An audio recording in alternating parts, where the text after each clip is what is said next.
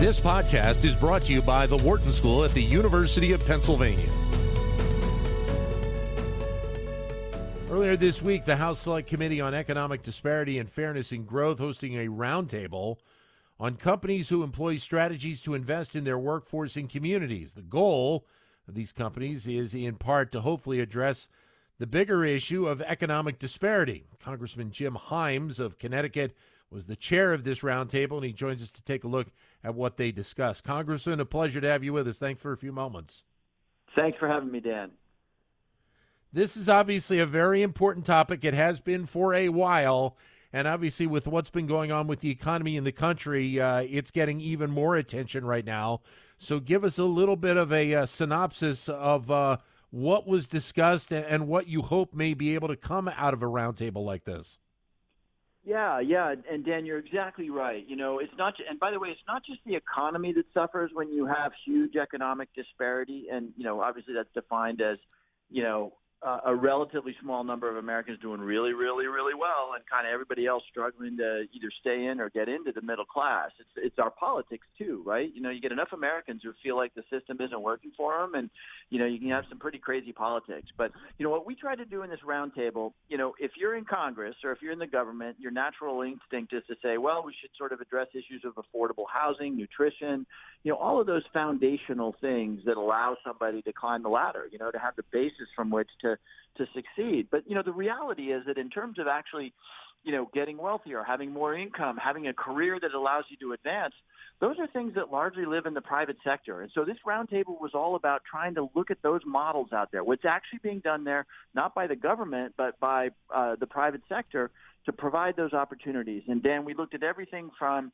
you know, fairly straightforward stuff like the fact that, for example, Chipotle and Amazon have instituted a company-wide $15 minimum wage to really cool models around hiring, right? So let me give you one example.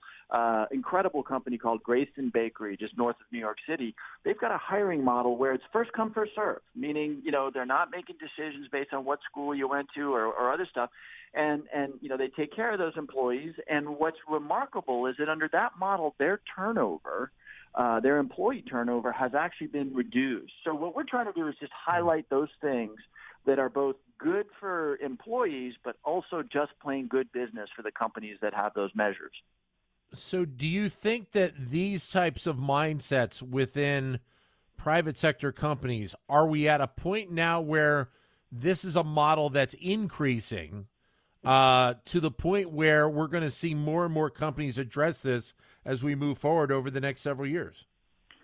You know, I I, I think so. I think um, you know if if you think about if I think about my grandparents' era, the model for thinking about the private sector was that you had kind of management versus labor, right? And if it all went horribly wrong, you had a strike, and it was always conflict. And look, we still have that, no doubt. There are still, you know, there are still strikes. There's still really important reasons why we have labor unions. Um, but more and more businesses coming to understand that if you think that way, you really give up the opportunity to make your employees feel like you've got a stake in your business. And that means higher turnover. It means people who are less enthusiastic about the job. And so I think that that's been changing over time, and especially now, especially now when it's really hard for businesses to find employees they're thinking outside of the box. It's not just that we're going to move up from $17 an hour to $19 an hour. It's going to be like, how do we create the environment where somebody that I succeed in hiring wants to stick around for 10 or 20 years? Because that's just, you know, good for the employee and just great business.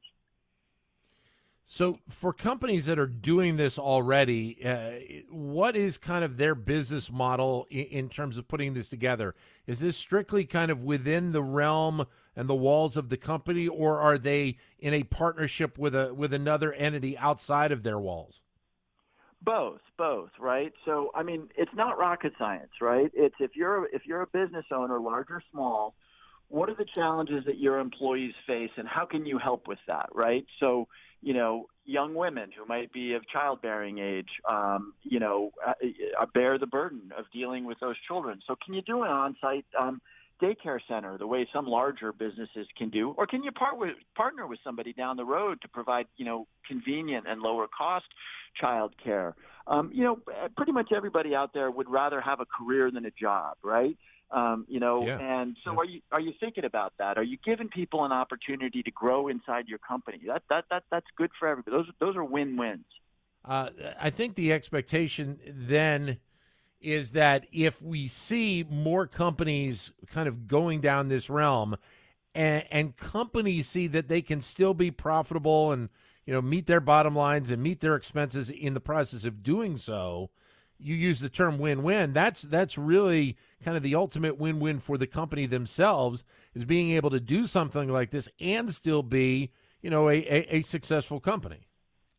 That i mean that's exactly right. And i mean there's no getting around the fact that you know being more let's use the word progressive i don't mean it in a political sense but being more progressive about your employees it costs money i mean if you're paying higher salaries if you're offering be- if you're offering be- uh, better benefits uh, if you're offering child care, yeah, it costs money. The question is, do you make that back, right? Because ask a, ask a business person what it costs, what turnover costs them, right? When you have an employee oh, who yeah. Sticks around for four months and then leaves, that's a very big cost in training and recruiting and everything else. So uh, again, we get really excited to, to uplift these models that are, you know, to, if I if I can use a cliche, you know, doing well by doing good.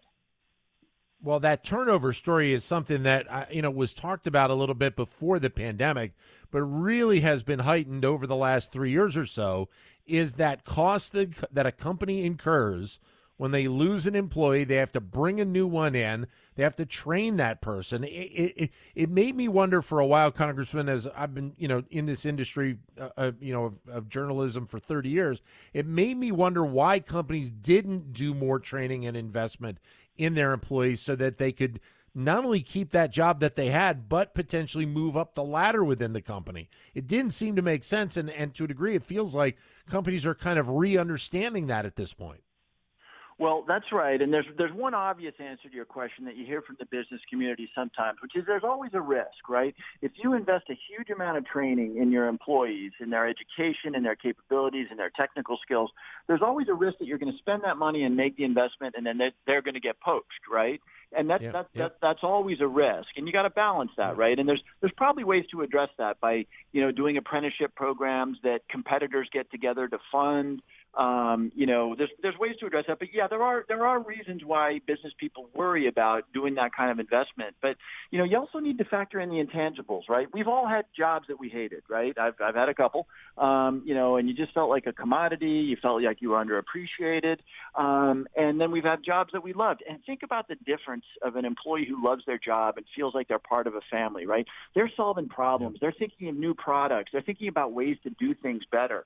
You know, you can't. You, you, it's hard to quantify those things, but the difference between an employee who really feels like part of the family and the employee who just feels like he's punching a clock and, you know, being abused, that's a radically different employee.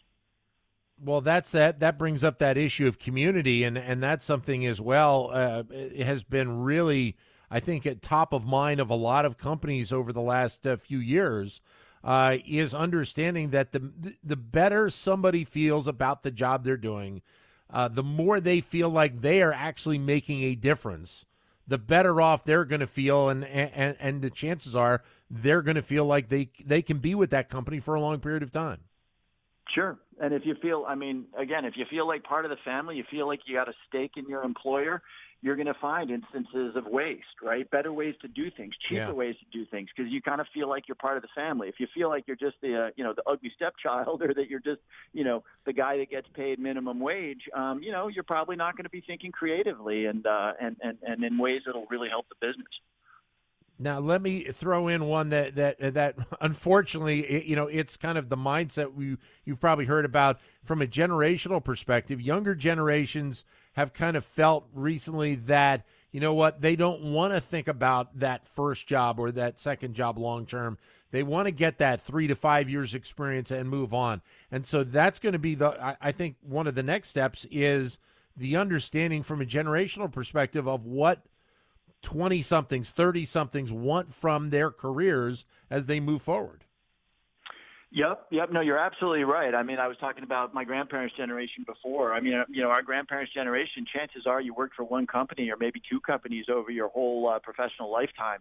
You know, now, yeah, I mean, by the time somebody's 35, they probably had four or five jobs. And that, that poses some real challenges to the concept of creating a sense of community um, and and and you know like you're a valued member of a company. Um, and and that just I mean I'm not sure there's an answer to that question. We're not going back to the way it was in the 1950s, but it does really put pressure on um, on business leaders, uh, on owners of small businesses to to be creative about uh, about trying to keep those employees. And um, uh, you know uh, that's a that, that that's actually good pressure. That's good pressure because again you're you you know you you, you want to keep those employees and you know they want to keep growing, they want to keep learning, and you know if they don't feel like they're doing that inside their current job, they're likely to find another one.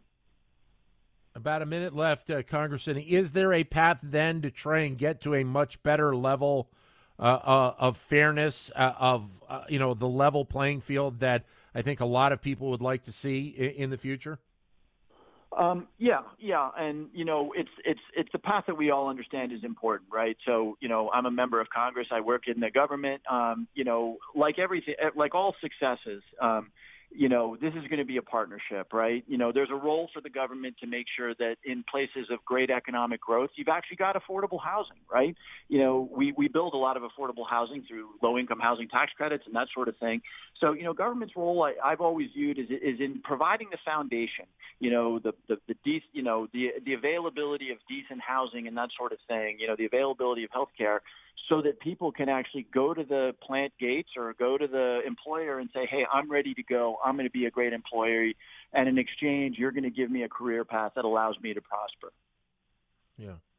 Congressman, pleasure to have you with us. Uh, we wish you all the best with this, and uh, it's obviously an important initiative, and uh, hopefully it'll it'll really uh, grab some uh, teeth here in the next uh, next several years. Thank you, sir. Thank you, Dan. Take care. Congressman Jim Himes of Connecticut. To keep engaged with Wharton Business Daily and other Wharton School shows, visit businessradio.wharton.upenn.edu.